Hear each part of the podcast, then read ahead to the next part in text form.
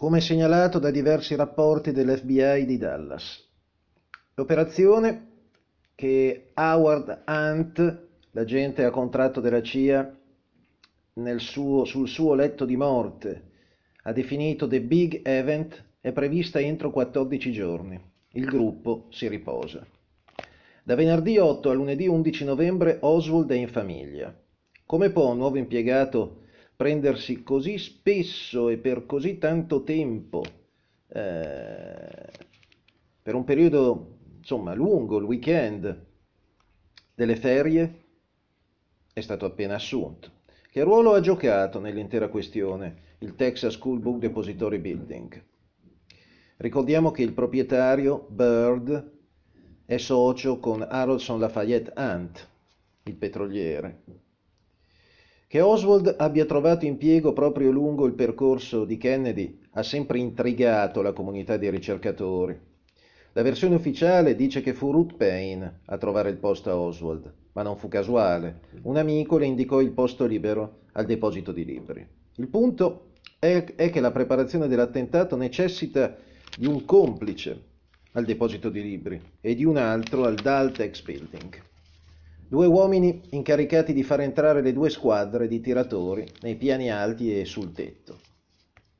Il 9 novembre del 63 un informatore della polizia incaricato di infiltrare gli ambienti di estrema destra americani, William Somerset, registra una conversazione telefonica con un certo Joseph Miltier, dirigente del gruppo ultraconservatore National State Right Party, Right Party e appartiene a numerose associazioni razziste.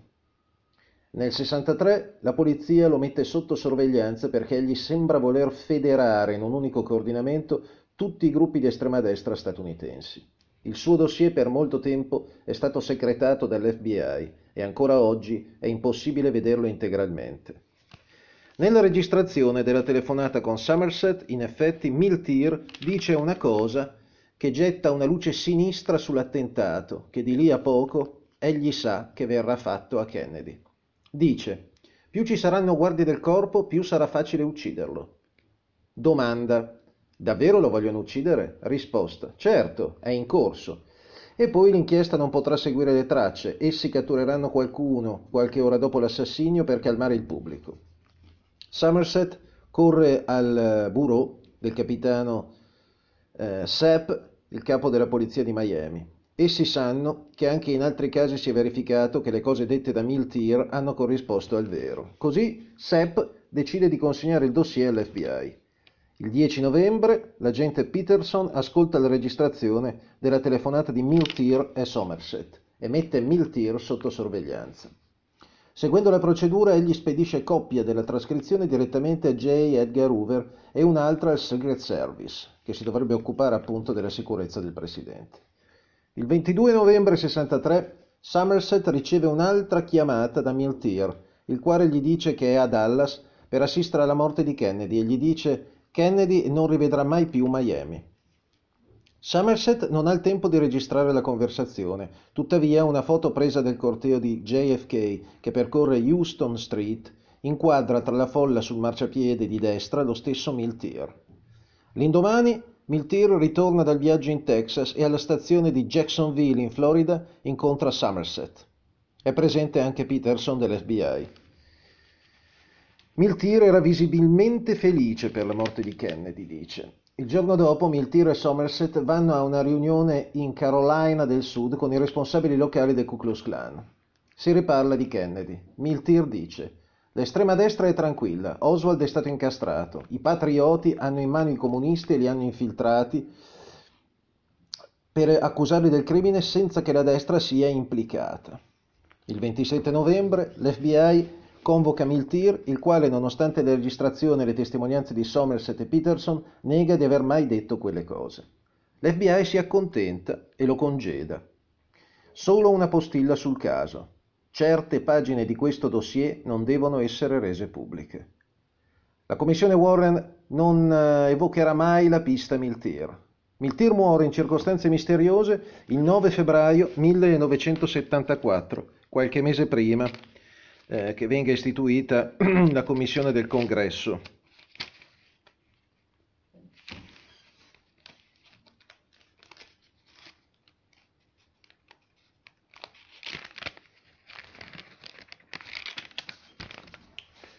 La commissione Church del congresso sulle attività illecite della CIA e l'assassinio di Kennedy.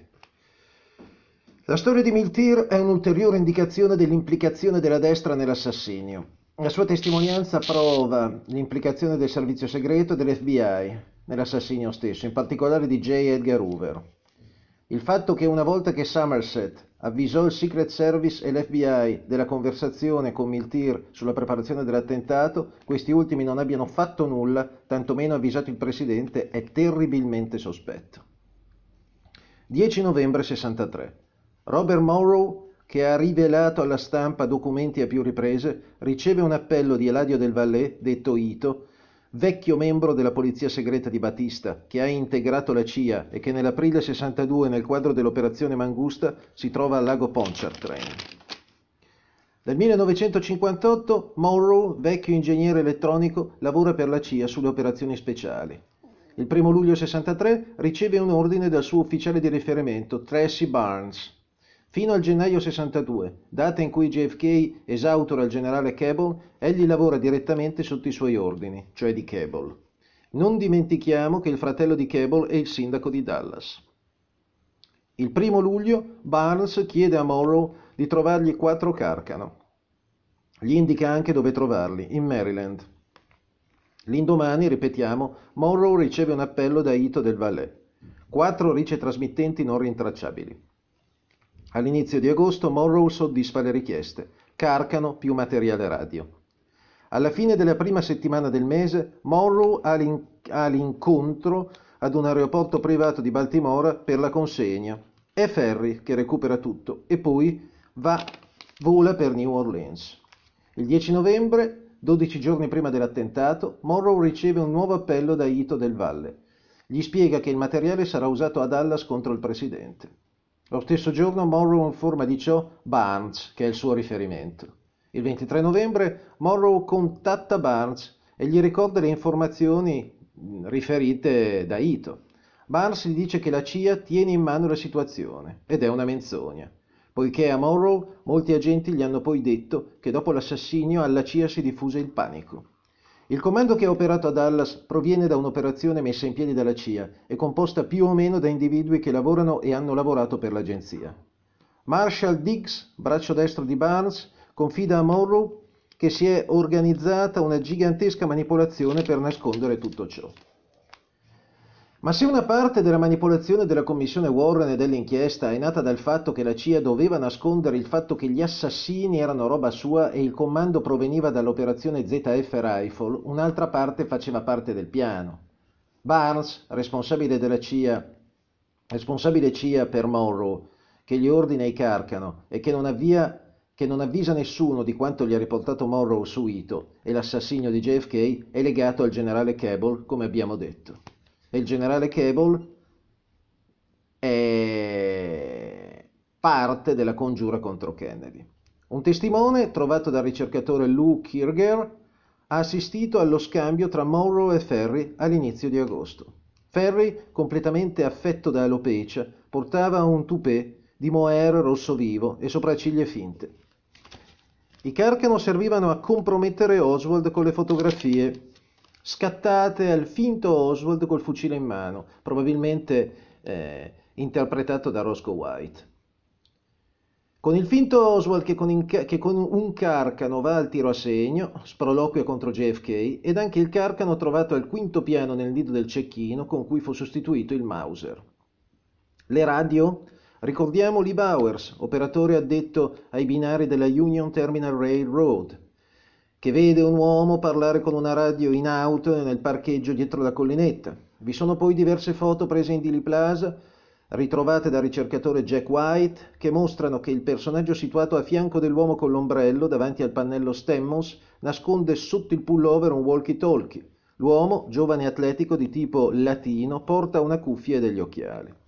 Allorché, lo mostrano le foto e la massa di documenti filmati di Dili Plaza, la folla si precipita verso la collinetta dopo gli spari, il latino e l'uomo con l'ombrello si siedono per un minuto sul marciapiede, discutono, poi si alzano e lasciano con calma la piazza sparendo tra la folla che va in direzione opposta alla loro. Essi non corrono verso la collinetta ma camminano normalmente nella direzione verso il centro città.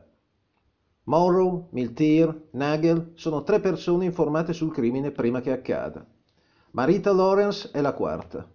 Reclutata dalla CIA nel 59 per infiltrare l'entourage di Castro, per tentare di diventarne l'amante e di avvelenarlo, ella ha come agente di contatto Frank Stargis Fiorini, che nel 63 è uno dei dirigenti del gruppo del Pontchartrain. Per due volte sotto giuramento la Lawrence ha affermato di aver conosciuto Oswald e incontrato diverse volte. La prima è un nascondiglio usato dall'equipe eh, di assassini nell'operazione 40, programma messo a punto da Nixon che precedeva l'operazione Mangusta.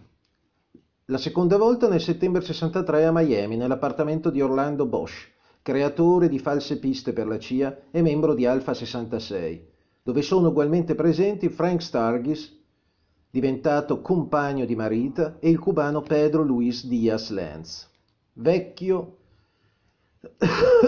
comandante d'armata dell'area cubana, ha raggiunto gli Stati Uniti per combattere il comunismo. Nella primavera del 63 egli si trova al Pontchartrain. Alexander Rourke, un agente della CIA, membro della stazione del Messico, direttamente sotto gli ordini di David Etley Phillips, è ugualmente sul luogo. Da notare che quest'uomo è scomparso il 30 settembre del 63. Il suo aereo privato è esploso mentre sorvolava lo Yucatan e il suo corpo non fu mai trovato. Il motivo dell'incontro tra Bosch e gli altri è fissare le modalità di un viaggio a Dallas in novembre. Il 15 novembre, una settimana prima dell'attentato, due veicoli lasciano Miami per Dallas. Oltre Marita, sei uomini. Lee Harvey Oswald, i fratelli St. Paul, i due cubani che spesso furono visti con Oswald, Diaz Lenz, Gary Hemmings di Interpen, Frank Stargis. I bagagliai delle auto sono pieni di armi e materiali di osservazione. Ricordiamo che Frank Stargis assieme a Howard Hunt saranno pesantemente coinvolti anche nel caso Watergate. Il 17 il gruppo si installa in un motel di Dallas e lo stesso soggiorno riceve la visita di Jack Ruby, il quale verifica il materiale e porta i soldi a Stargis.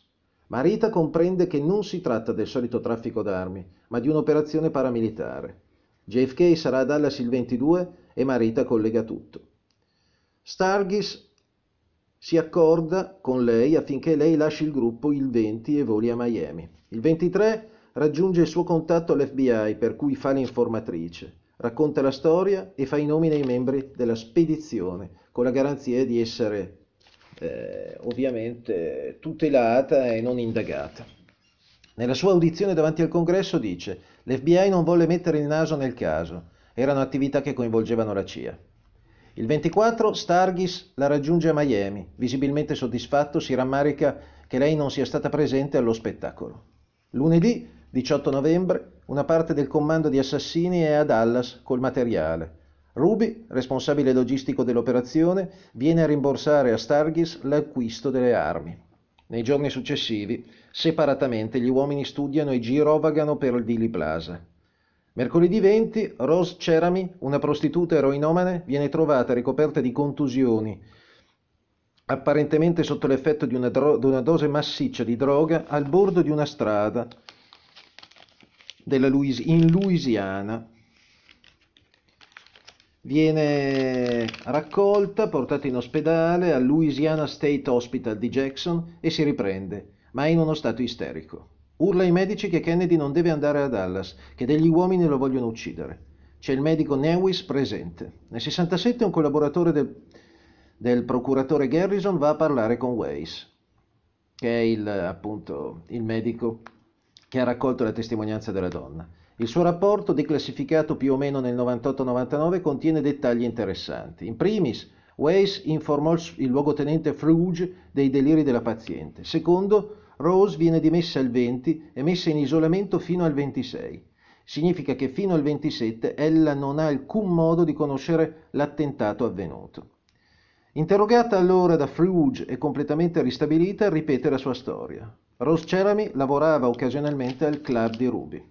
Dice anche che furono due cubani amici di Ruby che l'avevano massacrata. Dice poi che Oswald e Ruby hanno partecipato all'assassinio di Kennedy e che Oswald era spesso al club. 4 settembre 65, Rose viene trovata investita con la testa spappolata in una strada texana. Rapporto segreto dell'autopsia. Impatto di proiettile nel corpo della donna. Quindi gli fu sparato e poi gli passarono sopra con la macchina. Un memorandum inedito di Ivon, Lou Ivon, uno dei collaboratori di Garrison, datato 17 marzo 67, racconta la storia verificata di Miss Palmer.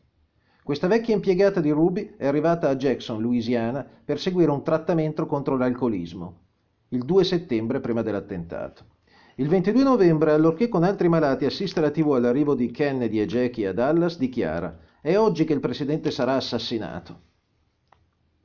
I dossier segreti della CIA e del Dipartimento di Stato USA documentano che certi miliardari texani, animati da un feroce odio anticomunista, ma sarebbe meglio dire antidemocratico e antiliberale, hanno largamente finanziato tutti i gruppi di estrema destra e neofascisti non solo negli Stati Uniti, ma anche in Europa e in generale nel mondo.